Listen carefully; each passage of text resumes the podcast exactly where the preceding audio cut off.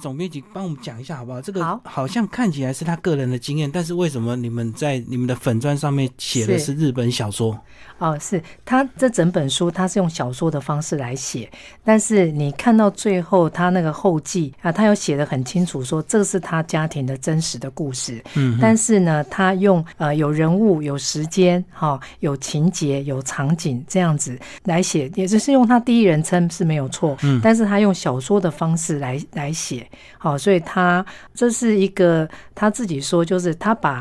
不断的在探索他自己在当时发生的那些的事情过程当中，他自己究竟在想什么，他的情绪是怎么样，他是什么看法。好，然后他是先把自己。就是说好像他里面说我自己采访了我自己很深入之后，我才开始着手来写这一本小说。嗯，对，所以他这一本是用自己的第一人称来写的一个小说，它的形式上是小说，但是真实的故事。那经过7年的时间，其实变成说他在动笔之前一直有点犹豫不决，对不对？是。在书中他有提到说这个为什么人家会对他这个父母离开这样的事情有兴趣这样子。是，他为什么想写，先讲他为什么想写，就是说他送走父母之后，他身边的朋友才发现他经历了这些事。那他们有一个固定的一个朋友的聚会，像读书会，又不是真的在读什么书，但他们就在那个送走父亲，最后送走父亲之后，他回去到那个朋友的聚会里面，他讲起这个事，大家很惊讶，是短短几个月怎么他已经经历这个。可是同时就很多人纷纷就也讲出说他当时候送走自己的父亲或母亲又是什么样的情况。结果他听着听着，他才发现说原来他冲击很大，甚至里面也有很多的懊悔，在很多措手不及当中所做的决定，他不确定是这个是不是对父母是最好的决定，然后心情都还没有安定下来，听到朋友们贡献出他们自己的事情的时候，也是充满了一种怀念跟不安，还有就是怀疑自己是不是也做错什么，或那更多人是深深觉得自己做的不够的是什么。所以他就开始想说，那如果我把我的经历写出来，是不是可以让很多已经经历送走父亲或母亲的人，他可以看了我们的故事，知道说我们没有谁是可以碰到这样的事情的时候是可以做到尽善尽美的。所以我们心中的那些遗憾其实都是可以放下的，都是可以放过自己的。那这是他起初想写。那为什么他写了7年呢？他说很难，他现在要写某一段，他回到那一段的时候，他觉得他自己心里面情绪上是很过不去，所以他常常觉得他没有办法再继续写下去，这是为什么他中断很多次。那第二个就是说他也在顾虑他的家人，对，他提到的人，因为他也有写到一些大哥大嫂的反应，那可能就是不如人意，可能就是也怕说感觉在批评或者是怎么样的。是，他也衡量过这些哈。那但是我们如果看了这小说，知道他没有意思要批评他的哥哥啊或大嫂，事实上他跟他的大嫂2个人才真的是革命情感的哈，同战线的、嗯、对。但是里面当然还有一些医院里面的医生啊或者护士，他对他们的处理后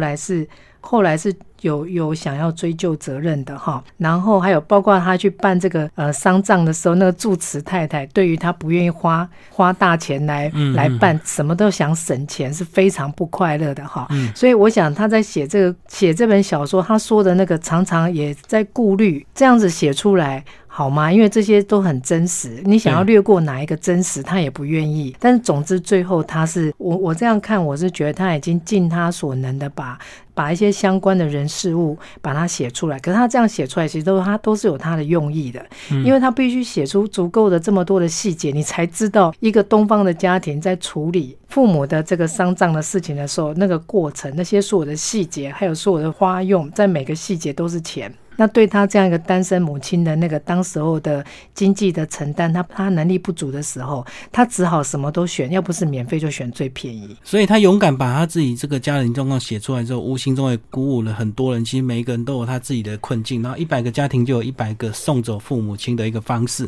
那因为呢，以这个父母亲，这个他的妈妈跟他的爸爸70几岁跟80几岁的年纪来讲的话，他刚好是50几岁，所以刚好是而且他好像也陷入这个婚姻的困境嘛，她离婚了，然后变成一个单亲妈妈，所以她有她一定的一个经济的一个压力，然后每天生活就是好像，其实就好像你们出版业一样，对不对？很多编辑都是没日没夜一直在改稿啊、写稿啊、撰稿、采访这样子，但同时又要面对这个突发起来的意外。那事情来了之后呢，其实有时候又有家庭这个其他兄弟姐妹的意见，又不能完全她自己做主，所以她就是会等于这4个月，她是非常心力憔悴的在度过这4个月。是，那其实它也反映出今天台湾哈也是相当多45岁到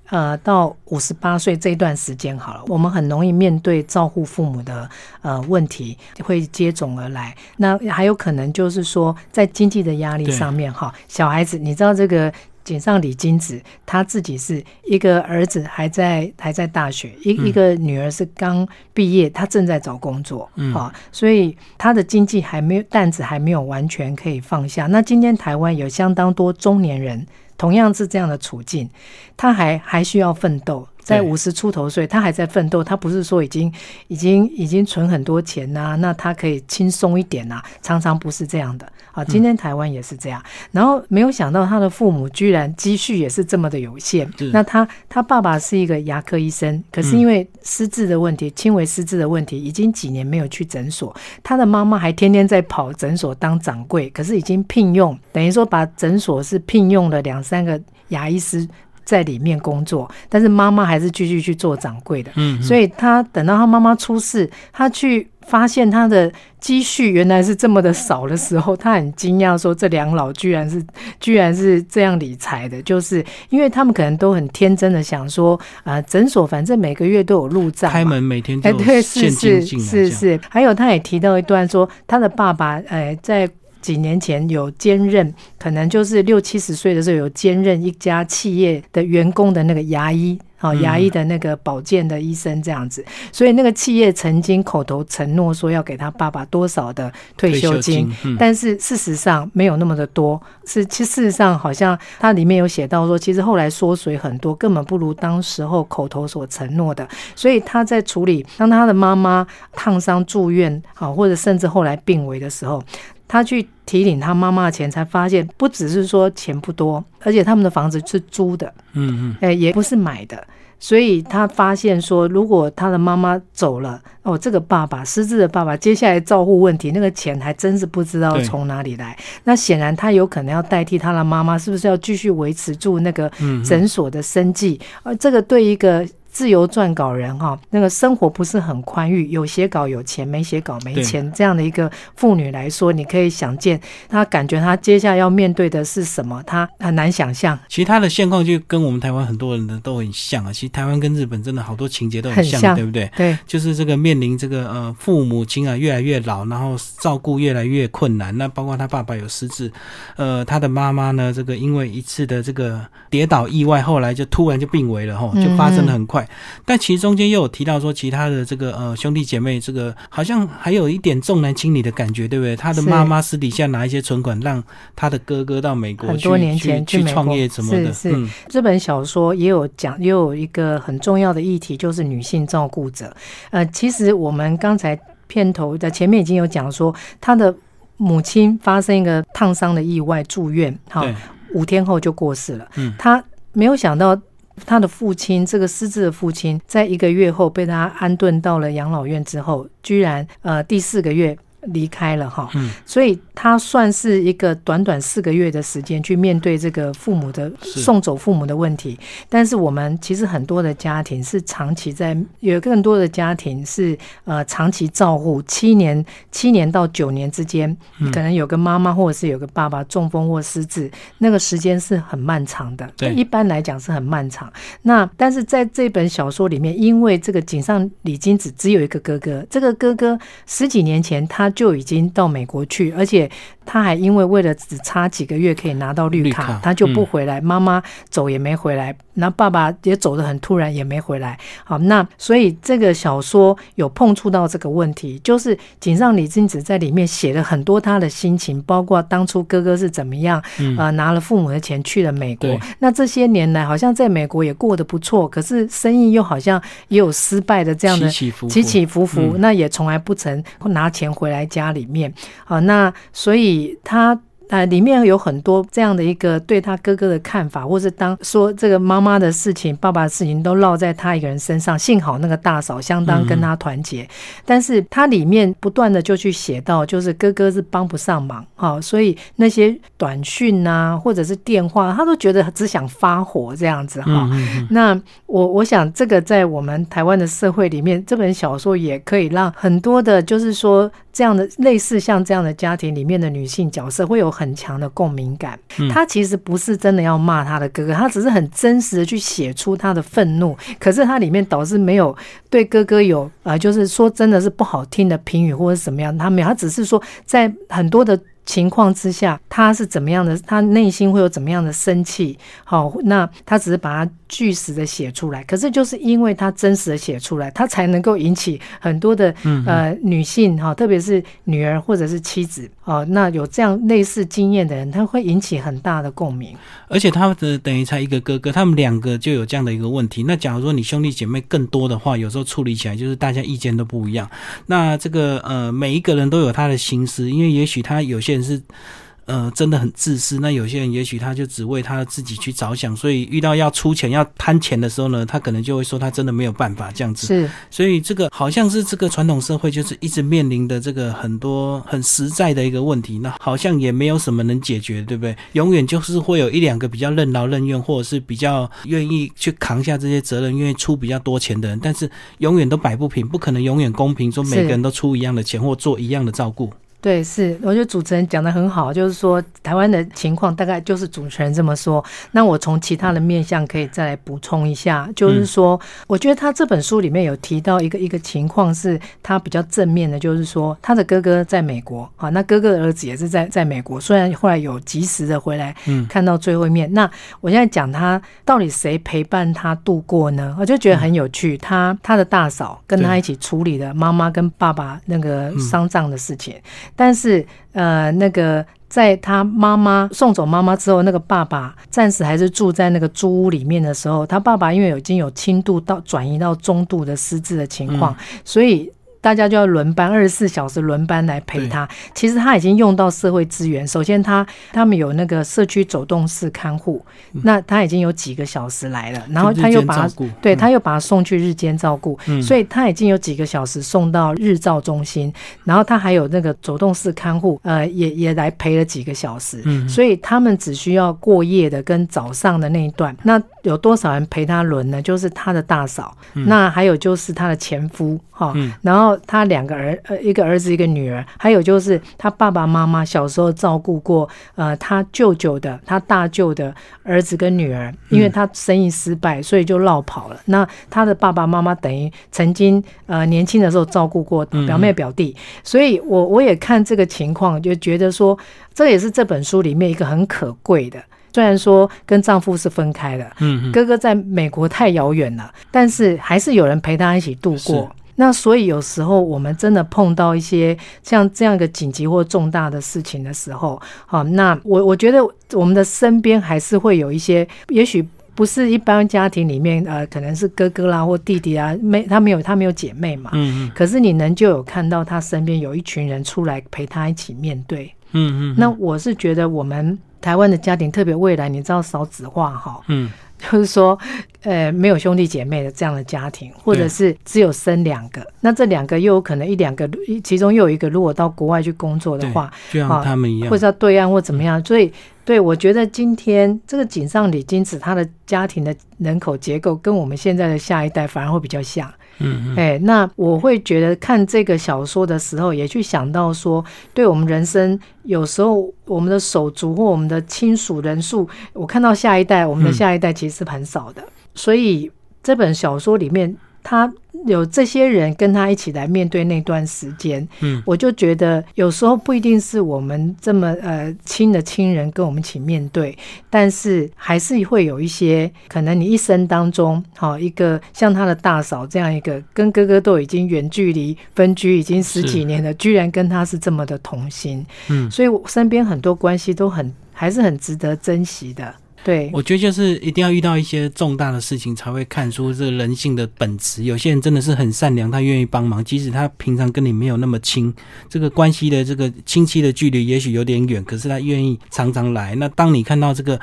你没有办法照顾的时候，他愿意跳下来跟你轮班，就好像他的前夫一样，也是一样的状况。那反而跟他最亲的算是他大哥，却因为这个为了这个绿卡最后的关键期，他不愿意回来这样子。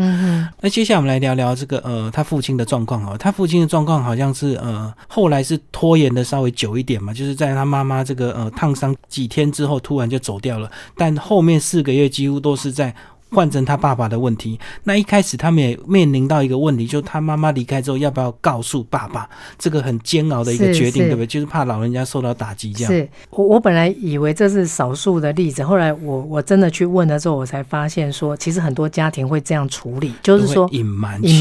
对，因为他爸爸当时候是轻度失智，然后是居家照顾嘛，那都是妈妈在照顾。他妈妈那个事情发生太快，所以他们那个都就是说也在当医生来告诉他们说他妈妈发生了一个非常罕见的一个肌舱症候群，一个血栓跑到肺动脉去，所以本来是没什么大碍可以出院的，就现在居然已经心肺停止了。好，那他跟他嫂子都还在很惊慌失措当中。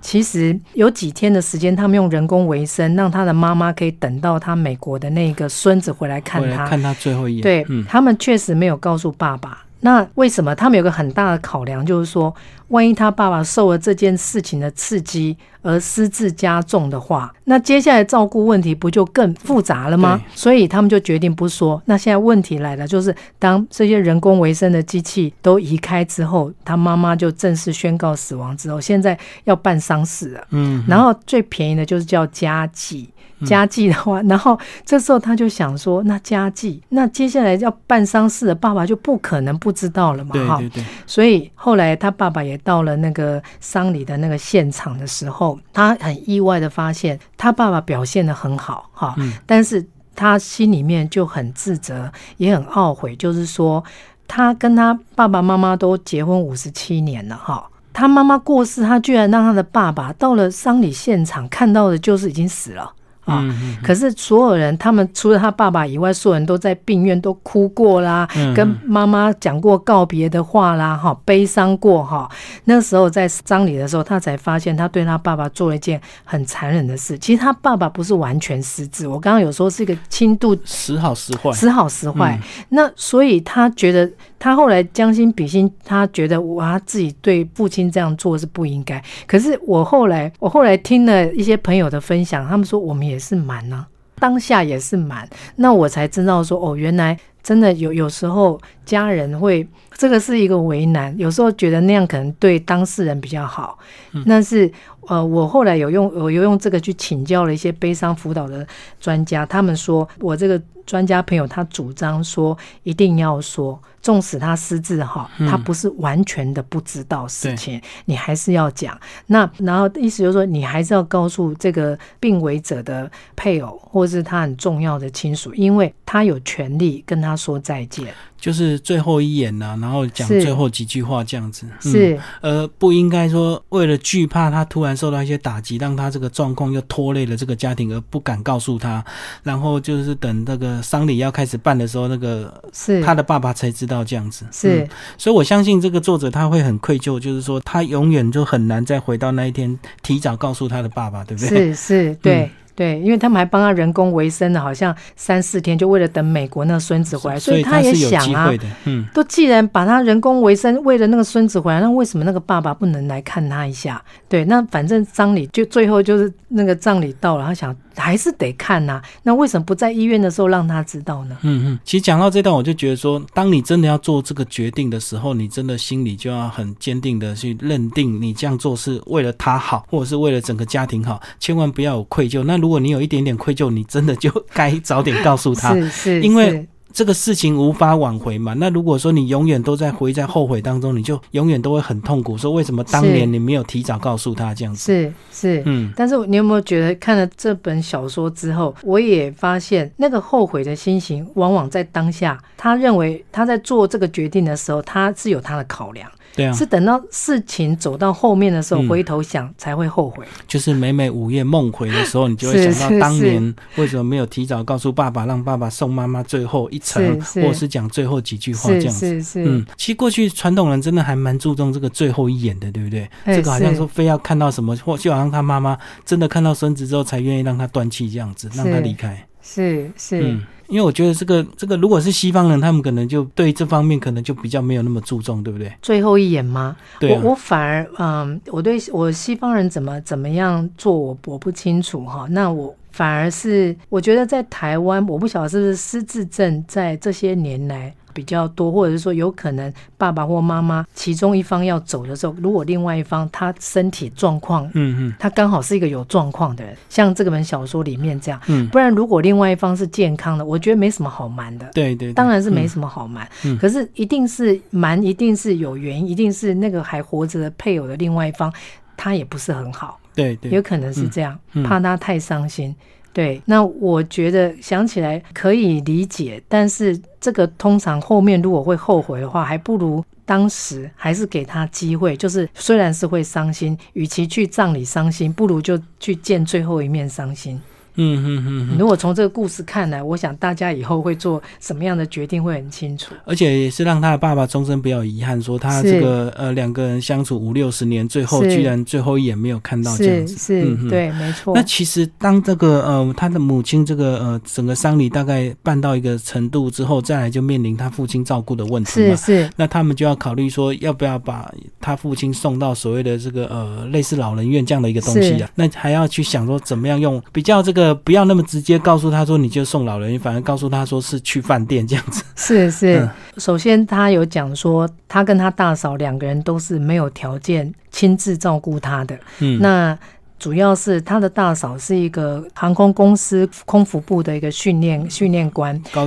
阶主管然后他也会有时候需要去国外，他自己是一个接案写稿的人，所以那他妈妈留下来那些钱在照顾他爸爸这件事情上，短期可以，但是长期是做不了，是还是做不了太多事情。那他自己他也评估过，他没有办法不工作，所以一方面他们大轮班嘛，他们这个大轮班大概维持在1个月的时间可是他们在大轮班的时候其实就已经开始在找养护机构了，特别是可以收失智，毕竟要长期照顾对，那他们在找的过程，如果你看这本书你也会觉得他们很尽力，他们经由朋友的介绍把各种不同形态的养护中心他们都去看了，而且做了比较而且在那个选择过程当中还算蛮细心，在考虑一些事情。那他送他爸爸去的时候，一开始他也是说先让他去住个3天，就是说我要出个差没办法来照顾你你先去这个饭店住个几天他爸爸就去住了3天又回来，看起来反应就是也还可以这样子等到正式要送去的时候，那他爸爸有发现他好像是要被长久留在那个地方的时候，就那个当下就发了脾气了，就闹脾气了那这个井上理津子他是狠了心的，就是也来硬的，就是就转头就走了，因为但是那个院长什么也是跟他说你赶快走，每个老人送到这边都是这样，所以他是上了车以后觉得非常难过在哭，但是这个画面呢，我不晓得主持人你觉得怎么样？其实这个画面很像这个当你的小朋友第一次上幼儿园一样，你送到幼儿园之后小朋友一定会一直哭，他要回家什么，那你只能赶快离开，只能让他习惯，然后可能哭1个礼拜也许他就好了，或者是他慢慢就交到朋友，他就比较不会这个每天这么依赖一定要这个在家里玩这样子。他们做了一个决定，就是说每个周末他都去把他爸爸接回来，而且大家全部都刻意的聚在家里啊，哇，有家庭的餐宴这样子他们连续弄了几个礼拜之后，就知道这也不是长久之计了，因为很难大家每个礼拜都没事都回来一起聚餐这样子一直陪爸爸，因为后来有时候难免你假日要出差，或者是假日有自己的生活，或者是有自己的一个休闲娱乐都有可能然后他们呢就变成两周还是带回来一次这样子那但是他没有想到的是，差不多他爸爸住进去，我想可能只有3个月吧，因为他自己在家照顾1个月，应该在养护中心应该只有3个月。嗯，有一天他被这个养护院通知说他爸爸已经在医院了，嗯，因为他肺炎。然后变得很严重，哦，那他爸爸那时候84岁嘛，所以这个肺炎对他爸爸的侵袭可能有点太严重，所以他爸爸住院没有几天就走了，哦，那我觉得对这个女儿来说，她也没想到，她不过就是失智嘛，可是人是健康的，对，那住进去3个月之后，因为一个肺炎居然会这么严重，住院1-2个礼拜就走了。嗯，那所以井上理金子他提到说，为什么他会妈妈走了，父亲这么快的又走了之后，他有那么多年的时间他走不出来，他心里面充满了懊悔。譬如说，我要是知道我爸爸只能活这么几个月，嗯，我就不会把他送养护中心了。我们这种大轮班再怎么累，叫我们做个半年也不是问题嘛，可是因为就是都不会想到的，就像他的妈妈因为一锅油烫伤住进去，医生还说幸好烫伤面积不是很大，放心，然后几天后还说哎，可能差不多要出院。所以不论是妈妈或是爸爸，他书里面有讲说，我从来没有想到我会失去他们，那我是在这样的情况之下失去他们的，所以他说如果我要是知道的话，就不会把他送去，就算要送去，我可能就不会送那一家，我可能会去，是不是我就会送一家比较远的那个家。他还在想说，当时候那5-6家会不会我也选的不够好，是不是有更好的选择哈？那我想这都是井上理金子在这个太短暂的时间内失去妈妈、失去爸爸之后，很多对内心自己的控告、自责哈，然后一直不断在反省他自己。那我觉得他这样的一个心境哈，我知道不是每一个人都会面临这样的心境。譬如说，假设你的爸爸或妈妈是慢性疾病，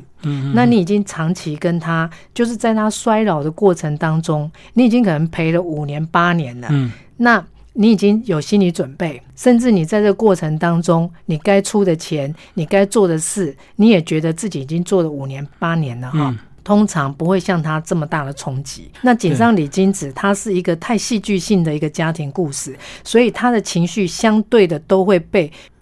特别的放大了。因为如果你真的照顾很长的一段时间，如果这个父母亲离开你，反而是个解脱。是，不管在经济上或者在家人、亲戚、朋友上，大家都会觉得哇，终于松一口气，因为已经照顾太久，对这个病人也是精疲力尽了。对，那对这个作者来讲，因为他的父亲这个突然几个月就走掉，所以他就很后悔说，那为什么要送他去养老院？那如果只有3个月，那让他在家里就好。甚至他们那时候还为了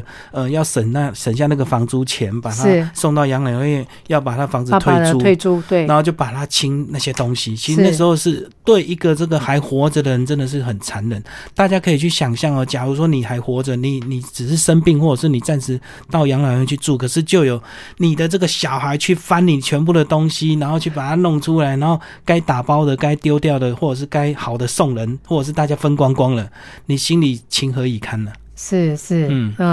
那回到说他的父母这个积蓄居然是这么的不足，那女儿的能力也有限的时候，他们就决定退租他爸妈的这个租屋呢，刚好可以去付对养护院的钱。对，那租房一个老人家房子住那么久，当然就有很多成年的东西会积在里面的。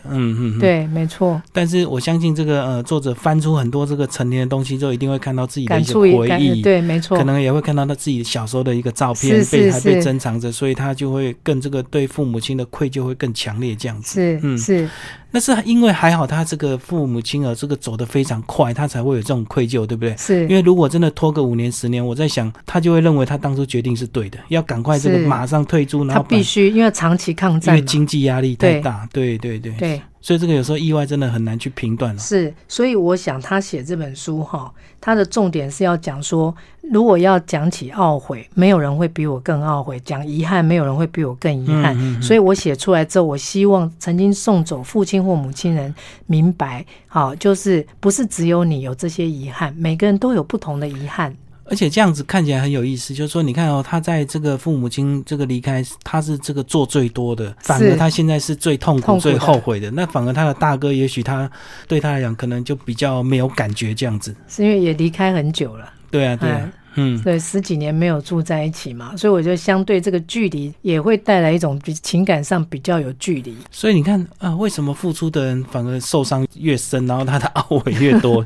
真的很有意思。好像其实如果场景换到台湾也是这样，对不对？也是这样，对。嗯，所以我觉得也有听过，也有人说不公平的这个问题哈。对，那。我也相对有很多人就是说不要觉得不公平，就是谁有办法照顾那是他的福气啊，那你会觉得那谁没有照顾，可是如果今天你可以多照顾父母的话，你就把它当成是你的福气啊，不要觉得这是一个别人不负责任的一个结果啊，所以我觉得这个是一个很超然的一个说法哈。但是有时候你讲说哎，这个家庭都不公平啊，怎么都是那个谁在照顾哈，但是有时候你不这么想也没有办法，你知道，因为你一直计较的结果是你不一定能够获得公平。其实我突然想到有时候最关键的问题就是因为那个当下是你是做决定的人，当你是做决定的人之后，你永远就会有这个懊悔，因为这个当初比如说有些植物人他这个很久了，你决定要让他安乐死，当你做这个决定安乐死之后，你可能事后你就会一直很后悔嘛，当年为什么我让他这么早走这样子，也许搞不好突然他会醒起来还是什么那因为你是做决定的人，所以你永远都有另外一个结论，大家可以一直去讲你或者是一直去批评你这样子，对不对？这样哈。不过我们台湾的家庭基本上都还是要有达成共识，医院才会做这个拔管，那他如果要决定拔管，通常也是判断他有脑死了，对， 对， 对，他可能有生命现象，可是他有如果脑死的话，医生才会来询问家属。那基本上我觉得共识啦哈，我是觉得说医院有时候避免纠纷，所以他宁愿你们家属自己去讨论去吵个几天之后，你告诉我最后决定怎么做我再做，他也不会单方面听某一个人他就决定怎么做。是是是，对。那我觉得今天这本小说它里面也有他妈妈最后也是病房里面，其实为什么他妈妈会用人工维生就多了那几天，那是很残忍的，因为整个身体都变形了，就是为了让他的那个大嫂的儿子可以回来。嗯，那我觉得这书里面写的非常好，就是后来这个井上凛金子他有想说他大嫂也是一个看过世面的人，怎么会叫妈妈用这种人工心肺的方式维生，然后整个人都水肿了，其实假性的生命现象嘛。对，那就为了让他儿子回来看这一眼，那却让妈妈受了这么多天的苦，多几天的、然后他里面有写说他后来想了，他想通了，因为他妈妈烫伤的那个晚上他大嫂在场，他们在炸天妇罗，所以他妈妈其实是一个不小心，他的手去泼到了那个锅子，那个锅子翻了之后翻到自己身上来，对，所以他的大嫂其实他最后他说我觉得我的大嫂其实很愧疚，他在屋子里面怎么会让婆婆发生这样的事情，是是是，所以他没有办法让他婆婆走，他要让他在人工维生几天，虽然说的是至少我儿子要回来看到他一眼，虽然他丈夫是不行的。那我觉得这个点在这个故事里面我觉得蛮值得探讨的，就是说其实那个大嫂她明明是一个空服员的干部，她不是一个没有念过书的人，可是为什么会这样，对，而且还有国际视野的人，对，也就是说她心里面其实有一个没有办法原谅自己，可是讲是讲说不行，我一定要让我儿子能够回来，你们就尽量让他那个，其实是他心里面有一份的愧疚，就还希望是会有一些什么奇迹发生，让他多几天这样。对，那另外也是说让孙子回来看看他，也可以稍微补偿他的一些愧疚，对，因为他觉得他婆婆这个烫伤他有责任，因为他在场嘛。 对， 对，是是。好，最后总编辑帮我们这个总结一下这本书好不好？这个这本书你们在这个带进来台湾之前，你们的目标读者是不是就是所谓的中年的，现在这个就是像三明治这样的一个中年的这些上班族，或者是这个上有高堂下有小孩的这些人，是没有错。我想这本书我希望带进来台湾之后，能够给我们台湾现在50岁以上的三明治世代好看这本书，我觉得不太多有人可以像他发生这么戏剧性的事情，但是我们迟早要面对送走父亲母亲这样的历程哈，所以先看这本书，因为这本书里面提到的很多的关键的时刻，他们所经历的，你先看了，我觉得你自己心里面就你可以很从容的去决定，将来换成是你你会怎么做？提早做准备是。还有就是说，你父母还在的哈，就是说，很多父母还在看着这本书，就说哦，我现在知道了，那个爸爸妈妈打电话来，我觉得很烦的电话，从现在开始我都不要觉得烦了，因为我不知道我明天是否还会接得到。所以，如同这个作者他说的，那些。爸爸妈妈，三不五时打来电话，其实等你失去以后，你才知道那是日常的幸福。所以看着这本书，父母还在的人就会用不同的态度再去面对爸爸妈妈那个闲来无事就打来的电话。是。还有就是说，看着这本书，好好的把握你可以跟爸爸妈妈在一起的时光，不管他们现在是健康或不健康。那如果你是当年这个很早父母亲就离开的，你也不要懊悔，因为毕竟每个人都有他自己的一个生活要。实际生活的无奈，对，是没错。所以井上理金子也是说，其实我们的父母走了，他们已经有他们在另外一个世界继续的一个状态了。那我们其实我们自己的过不去，是我们跟自己的一个过不去，所以就接受自己并不完美，就可以放下。今天谢谢我们的泰雅出版社的总编辑，谢谢主持人，谢谢大家。为大家介绍《送走父母》，谢谢。